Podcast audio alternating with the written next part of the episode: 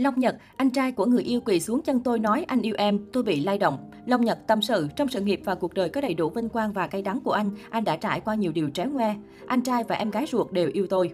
Long Nhật hồi tưởng, trong chuyến lưu diễn của đoàn Hải Đăng Nha Trang ở miền Bắc, đoàn lưu diễn một tháng ở Hải Phòng, trong đoàn có chị Hà là người Hải Phòng. Sau các đêm diễn, tôi được những người bạn của chị Hà đón đi ăn khuya và nhảy đầm. Trong những người bạn đó có anh Khang cực kỳ đẹp trai, anh đẹp như tượng thần Hy Lạp, da rám nắng, thân hình vạm vỡ, tất cả con gái trong đoàn đều nhìn anh. Ban ngày anh săn bắt cướp, tối anh đánh đàn, chơi nhạc cụ guitar, saxophone và hát đám cưới. Chính anh là người dạy cho tôi hát bài Lá Diêu Bông. Tôi đâu dè anh là người đồng tính, lúc đó tôi không hiểu người đồng tính là như thế nào và cũng không có khái niệm con trai có thể yêu con trai được. Tôi cũng không biết là anh Khang đem lòng yêu thương tôi. Khi đó tôi mới ngoài hai mươi tuổi, giờ tôi ngoài năm mươi mà đẹp thế này thì hồi hai mươi tuổi xinh như thế nào, da trắng, vóc người nhỏ, rất giống con gái. Hình như những người đồng tính mà có vẻ ngoài man lì thì rất thích con trai thư sinh, có vẻ ngoài giống con gái như tôi nên anh Khang đem lòng yêu thương tôi. Anh đưa tôi về nhà gặp bố mẹ, đến giờ tên của các em các cháu trong gia đình anh Khang tôi vẫn nhớ tên hết nhưng xin phép giấu tên. Anh Khang có hai người em gái út là cặp song sinh, một cô em trong cặp sinh đôi đó yêu tôi, cô ấy tên là Huyên. Anh Khang ưa chở tôi lên chiếc xe Huyên đi chợ sắt, thỉnh thoảng anh cầm tay tôi bóp nhẹ một cái rồi hôn trộm lên má tôi một cái nhưng tôi không để ý. Khi đó tôi là đứa con nít, chỉ biết đắm chìm trong âm nhạc và cũng chưa có khái niệm đồng tính luyến ái là gì, dù ngoại hình giống con gái và ai nhìn cũng nghĩ tôi là người đồng tính từ bé nhưng không phải.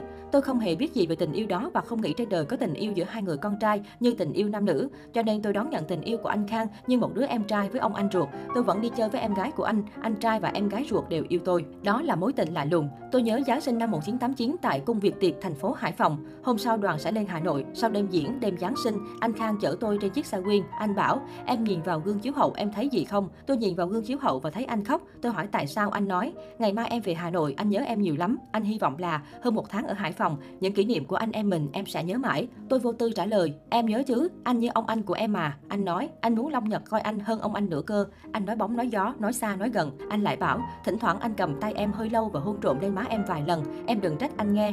Tôi vô tư trả lời: "Anh thương em mà, biết đâu sau này anh là anh vợ của em thì sao? Em đang thương em gái anh đó, bố mẹ cũng nhận em là con nuôi rồi." Anh bảo bỏ qua chuyện đó, anh không muốn nghe. Sau này khi lớn lên tôi mới hiểu là anh có chút hờn ghen với em gái mình. Hai người cùng yêu tôi, tréo ngoe, ngang trái mà tôi hoàn toàn không biết gì cả. Hồi đó đi tour mọi người thường ở trong khu tập thể, nam ở chung một phòng, nữ ở chung một phòng.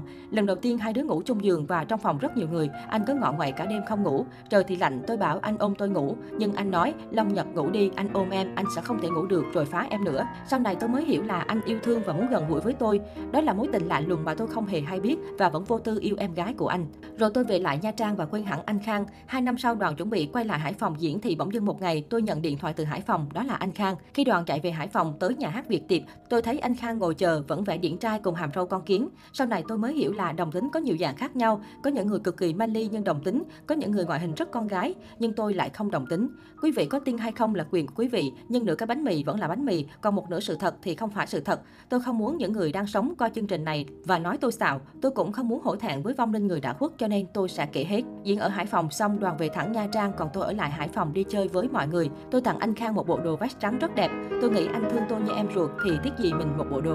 Tôi cũng vẫn đi chơi với em gái anh và không hề biết nỗi buồn sâu thẳm của anh Khang yêu mình đơn phương như vậy. Sau đó tôi đi tàu về Huế. Vừa về tới Huế được một lúc thì nhận điện tín từ Hải Phòng nói anh Khang bị tai nạn trên đường đi làm về và đang hôn mê.